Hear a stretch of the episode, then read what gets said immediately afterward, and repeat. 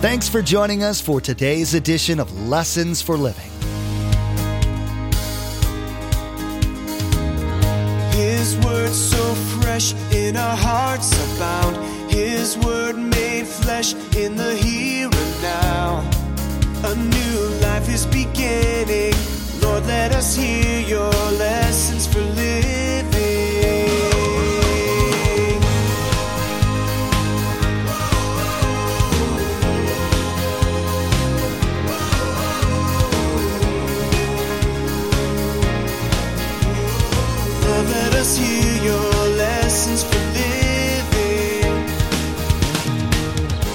As you and I opened up Steve Jobs, because he opened him up himself for us, what did we discover?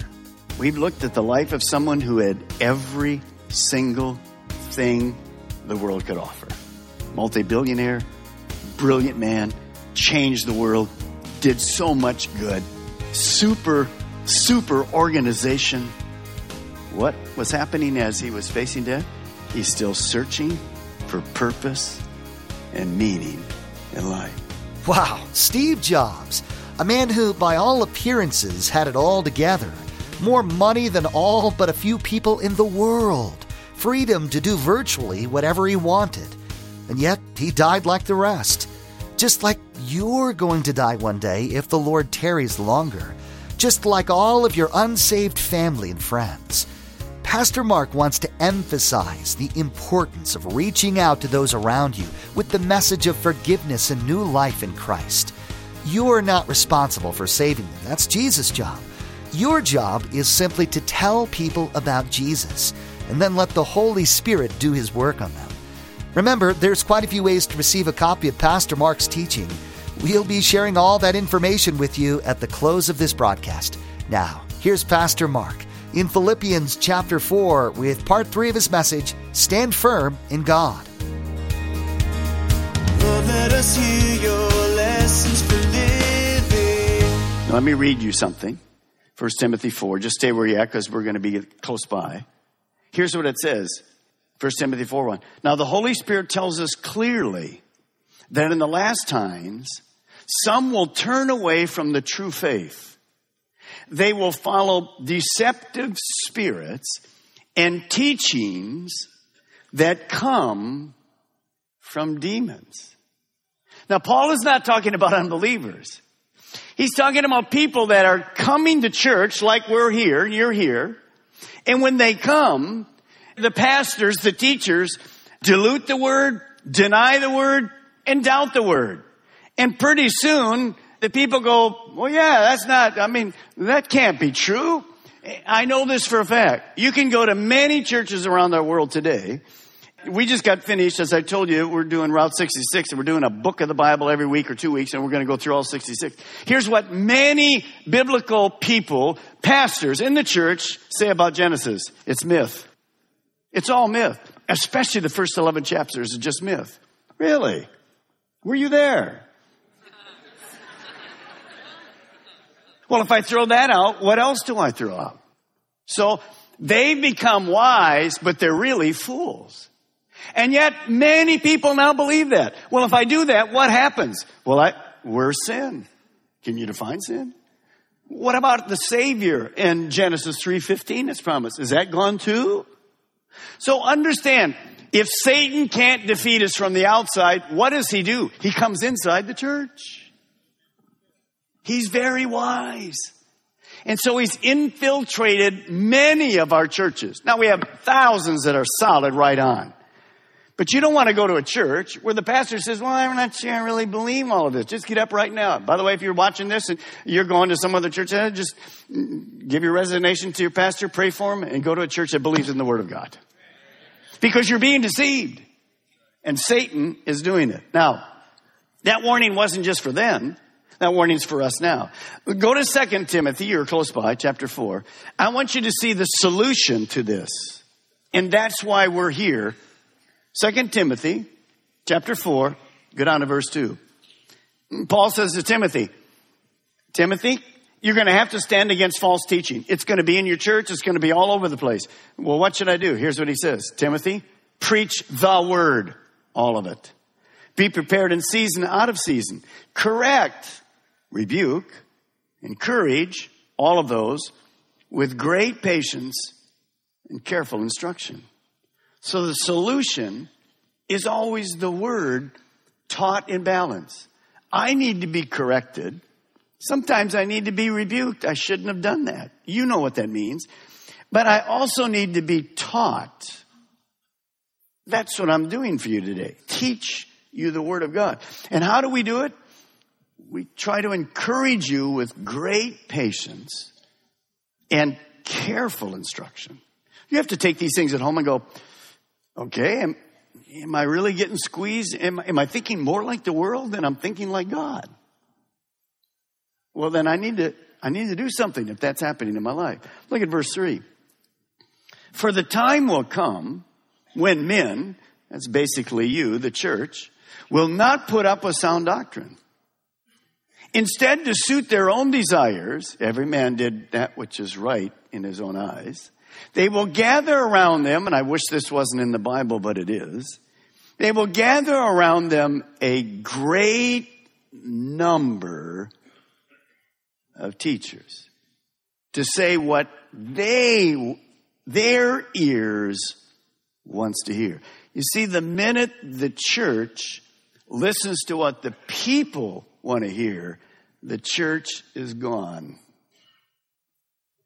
I don't want to hear what you want to hear. I want to hear what God wants you to hear. And it's right here in the Bible. Now look at verse 4. It's shocking.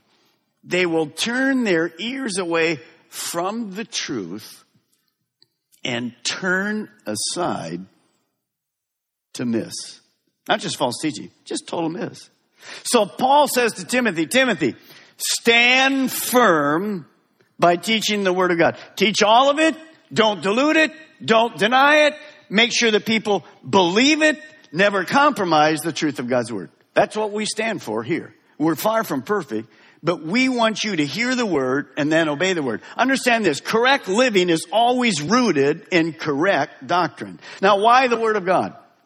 Next statement you want to write is this. The Bible is alive and it's powerful and it will change any life. That's why Satan doesn't want it taught. The truth of this word can change any life. You haven't sinned too much. You'll never be good enough to go to heaven. You're not too young. You're not too old. God loves second beginnings. God's for you. He's not against you. He who began a good work in you will finish it. You can't do anything without God, but with Him you can do everything. Shall I go on and on and on? That's the principles of the Word of God. And that's the truth that you and I must know and use in our life. Now, waiting patiently to go to heaven through the rapture is not sitting in that rocking chair at the cracker barrel. Here's the next thing you want to write. Standing firm does not mean standing still. If you've ever been to England, you go to the Buckingham Palace and you see these guys in these uniforms, they may have to be spray painted in them or whatever. And they'll stand like this forever. Okay. And you, you know, you go up to them and you try, hey, let me see your crack a smile. You try to do whatever. They're like there for 12 hours. Like, like, if that you is a Christian today, get loose in Jesus Christ, would you right now? See, standing firm doesn't mean standing still. He said to Timothy, Timothy, preach the word. Get into it. Be part of it. Now, you and I Uh, we, I listen to a lot of different teachers, not on a regular basis, just different basis, because I like to get fed by brilliant guys. David Jeremiah is a solid guy. Listen to him. Those who are loyal to the Word of God may be mocked and ridiculed. They may even suffer physically. A Christian who attends a city council meeting and expresses a strong biblical conviction may be laughed at. A Christian teenager who takes his Bible to school for an after school Bible study may be ridiculed by the peers. A Christian legislator who rises to present a bill and argues from a biblical perspective may be accused of violating church state separation. Any or all of these Christians may be labeled as a religious fanatic. For some, that pressure is too strong. The price to pay, too high. But if you are a Christian, It's your responsibility not to be conformed to the world around you, to remain loyal to the Word of God regardless of the cost. Amen. Now, last Sunday, some of you watched the Miami Dolphins lose again. And it'll be another one this afternoon, so just get ready. The opposite quarterback, Tim Tebow. Full on Christians. Yeah. I don't know what the Christians do on the other team, but whatever. But at the end of the game, when nationwide TV, because it was a miracle, came out at the end, he won. What did Tim Tebow say? The first thing I want to do is thank my Lord and Savior, Jesus Christ. Yeah. Yeah. yeah. And what do you hear from newscasters? There's that radical idiot again and whatever. So be it. Because we're right. We're right. Stand firm in the Lord. I want to encourage you. Thanks for being here. Thanks for bringing your Bible. Thanks for enduring. Thanks for not giving in to temptation. Thanks for not giving in to false teaching. Don't worry about persecution. I'm proud of you. Stand firm in the Lord. Now, here's the third key. Why do we need to be sharing the good news with zeal and urgency? Here it is. Write it down. People are searching for purpose and meaning in their life. The reason I have to be passionate about sharing is that 98% of the world will never experience the rapture, but 100% of the world, uh, 98% of those people will absolutely die. The end result? Heaven or hell. Now I want you to look at me at all of our campuses. I'm going to read you a few sentences. Back in 1997, I underwent unexpectedly open heart surgery. And you know what they do? They, they cut you right here. And they just, I've watched it afterward. And I don't like to watch it, to be honest with you. They just take your chest and they break the bones and open it like this. I'm going to show you this morning a spiritual picture of that. You're going to see God show us the inside of a searching man who's looking for answers. And before I read it and tell you who it is, I want you, as I read it, to understand that every single lost person is just like this man in his honesty. Every friend and neighbor and coworker and student and person you work with that doesn't know Christ is in the same search mode. And if you and I could open them up and look inside them, we would see the questions they're asking. So listen to it as I read you from a biography of Steve Jobs this morning. Listen. The late Apple co-founder and self-proclaimed Buddhist, Steve Jobs, reportedly began questioning God and the meaning of life in the months before his death. So there is a biographer. Basically, Steve was a very private man, but he allowed this man to write everything. I remember, he says, the biographer, sitting in his backyard in his garden one day, and Steve started talking about God. He said, Sometimes I believe in God. Sometimes I don't. I think it's 50 50, maybe. But ever since I've had cancer, I've been thinking about it more. Now, why? You see, the closer we get to death, the more we begin asking, what's after death? Now, the wisest man in the world, I have many more to read.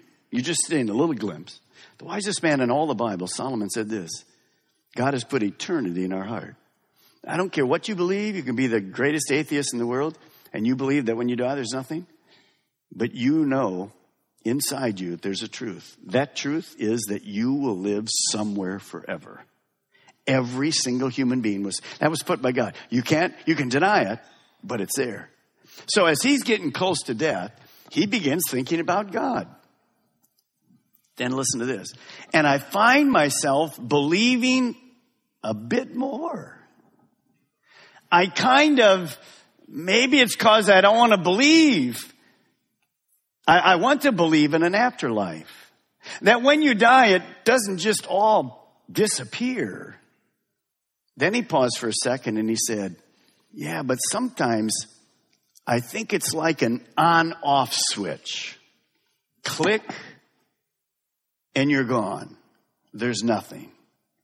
Steve paused again and he said, and that's why I don't like putting on off switches on Apple devices. Now, I want you to think about that for a moment. So, how long has he been thinking about eternity? Way before he was ever sick. Do you got it? He would have never admitted it back then, but he wouldn't put it on his anything he made because he's thinking about. That should say something to us. By the way, as I'm reading this, there's some of you going through the same questions this morning. Unlike Steve, and I have no idea what happened to Steve. God only knows if he came to the Lord. But you can come to the Lord this morning. So listen up. Then Steve says this I saw my life as an arc, kind of like a rainbow. And that it would end, and compared to that, nothing mattered. Now listen to this. Steve says, You're born alone, you're going to die alone. And does anything else really matter? I mean, what is it exactly? Is it that you have to lose, Steve? Well, what do you have to lose, Steve? You know, that there's nothing. And then it says that Job spent years studying Zen Buddhism, but he was baptized as a Christian and confirmed in the Lutheran Church, the Missouri Synod, long before he discovered the Eastern religion. He got angry at Christianity and left. According to the book, Jobs gave up Christianity at the age of 13 and never went back to the church again. Toward the end of his days, he said this.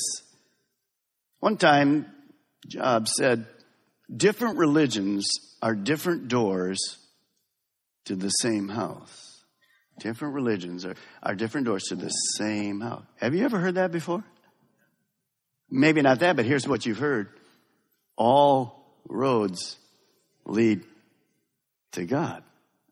That's a nice way because everybody wins. You see, there's not just one house, there's two houses. Then he says this Sometimes I think the house exists, and sometimes I don't. It's a great mystery. So as you and I opened up Steve Jobs, because he opened up himself for us, what did we discover? We've looked at the life of someone who had every single thing the world could offer. Multi-billionaire, brilliant man, changed the world, did so much good, super, super organization. What was happening as he was facing death? He's still searching for purpose and meaning in life. You see, without a personal relationship with God, you have no purpose because God created you with the purpose of worshiping Him and serving Him and loving Him and sharing that principle to the world. You know, Billy Graham tells us a lot of things. I want you to write this statement down and I want you just to put it in your Bibles. Some of you know it, but I want you to, I want you to understand it. Here's what Billy Graham says. Unbelievers are empty, lonely, guilty, and afraid of death. Now let's just see. Steve Jobs look like that? He, he's empty. Yeah, he's got everything the world can offer, but he's trying to figure out if there's any purpose. Is that it? Is the art just end? And that, I'm like 50 50. I'm, I'm trying to find purpose. How about lonely? What did he say? You're born alone and you, you die alone. I'm not going to die alone. You're not going to die alone. When I die, you guys will all be here and praising God and saying good things about me, and about two weeks later, you never remember who I am again. Because there'll be a new guy here. Now, my wife will, because she's going to take my ashes and, you know, put them in the rose garden I told you about. Then she's going to look for the next guy. There's going to be seven, eight, or something like that. I don't know, whatever. But I'm not dying alone, because absent from the body, present with the Lord. So, I mean, we're not going to die alone. Look, look at the next one. Guilty. Steve Jobs knows from his Christian background, you'll never be good enough to go to heaven. He knows that, but he just blanked it out in his mind. And how about the last one? Was Steve Jobs afraid of death? Yes, he was. He said, Pastor Mark, I'm not afraid of death. I am. I'm not afraid after death. I don't like death. I don't want it coming. If you do, we need help pray for you. We'd pray for you. but it's going to come. Now, why did I ask you to write that in the Bible? Because the next time you have an opportunity for your unsafe friend, you're going to say to them, excuse me, you're empty, lonely, guilty, and afraid of death. That's foolishness. That's like, that's like if I had up here a, a sledgehammer. Well, I want to show the world that they need Jesus Christ. Boom! How did Jesus show that the world needed Jesus Christ? By loving them. If you have a sledgehammer, cut the handle and put it away. The heart of love has to be there. And I want to say this to you because sometimes we have the wrong, and I, and I prayed about it this morning a lot. Listen to the statement I want to make. Searching, doubting, confused people are always welcome at CCM. Searching, confused, doubting people is why the church exists. We are a hospital. By the way, anybody here ever empty, lonely, guilty, and afraid of death? Anybody before you came to Christ? Sure you were. How'd we get here? Somebody with a sledgehammer? No, with the love of God. See, the cross is the love of God. God so loved the world that he sent his son for you and for me. Evidently, Steve Jobs didn't understand some of the basic Christian scriptures. Let me give you a huge one. Remember, he said, There's lots of doors to the same house? Jesus knew people would say that. John 10 9, Jesus says it like this Yes, I am the door, and those who come in through me will be saved. See, there's lots of doors, but there's only one door to heaven. This church can't get you to heaven. Uh, the Catholic Church can't get you to heaven. No church can get you to heaven. Certainly I can't get you to heaven. Good works will not get you to heaven. Only Jesus Christ will get you to heaven. Now, I don't know whether Steve ever came to that or we don't know. We just trust God. God's a loving God. He doesn't want anybody to perish. But I want to say this to you. Since 98% of the world are going to die, minus the rapture, we have a big job ahead. Currently, right now, tomorrow morning, probably 5 billion people that don't know Christ. What do we need to do about it? We need to be standing firm and sharing the gospel. Not with a sledgehammer, but with the love of God in our heart.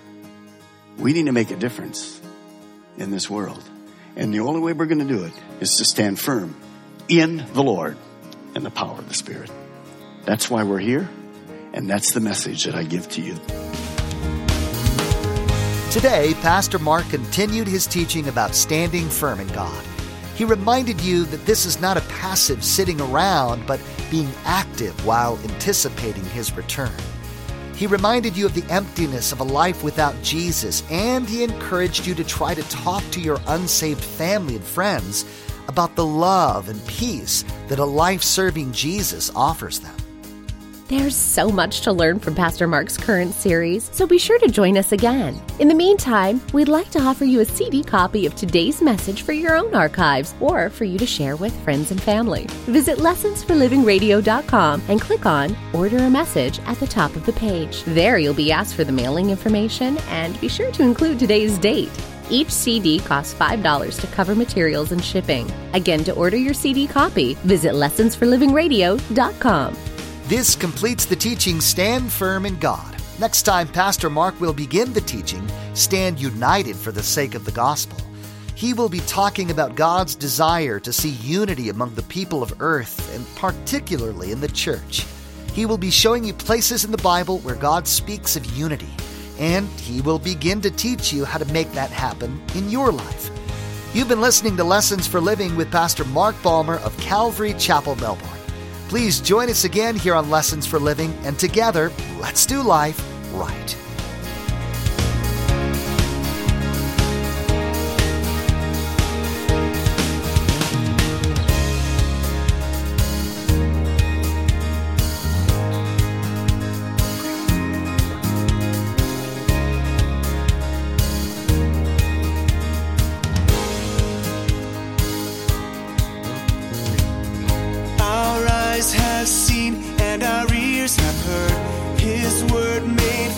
In a hurting